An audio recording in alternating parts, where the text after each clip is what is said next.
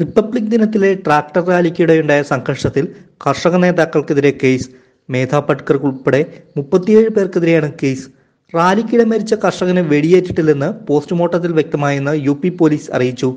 അതിനിടെ കർഷക പ്രക്ഷോഭത്തിൽ നിന്ന് രണ്ടു സംഘടനകൾ പിന്മാറി.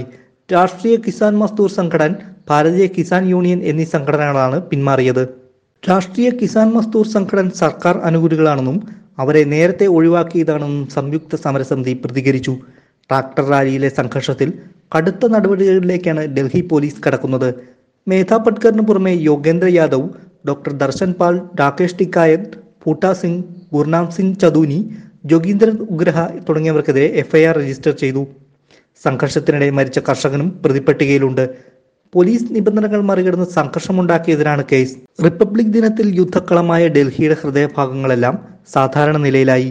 ഇന്നലത്തെ സംഘർഷത്തിൽ പ്രതിഷേധിച്ച് സമരത്തിൽ നിന്ന് പിന്മാറുകയാണെന്ന് രാഷ്ട്രീയ കിസാൻ മസ്ദൂർ സംഘടന നേതാവ് വി എം സിംഗ് പ്രഖ്യാപിച്ചു. എന്നാൽ തുടക്കം മുതൽ കേന്ദ്ര സർക്കാർ അനുകൂല നിലപാട് സ്വീകരിച്ചിരുന്ന ഈ സംഘടനയെ സമരത്തിൽ നിന്ന് മാറ്റി നിർത്തിയിരുന്നുവെന്ന് സംയുക്ത കിസാൻ മോർച്ച പ്രതികരിച്ചു. ചെങ്കോട്ടയിൽ പതാക ഉയർത്താൻ നേതൃത്വം നൽകിയ ദീപ് സിദ്ധുവിന് ബി ജെ പിയുമായി അടുത്ത ബന്ധമുണ്ടെന്നാണ് കർഷക നേതാക്കളുടെ ആരോപണം. Deep Sidhu പ്രധാനമന്ത്രിക്കും B J P M P Sunny ഡിയോളിനുമൊപ്പം നിൽക്കുന്ന ചിത്രങ്ങൾ സമൂഹ മാധ്യമങ്ങളിൽ നിറയുകയാണ്. എന്നാൽ ദീപ് സിദ്ധുവുമായി തനിക്കോ കുടുംബത്തിനോ ബന്ധമില്ലെന്ന് സണ്ണി ഡിയോൾ വിശദീകരിച്ചു.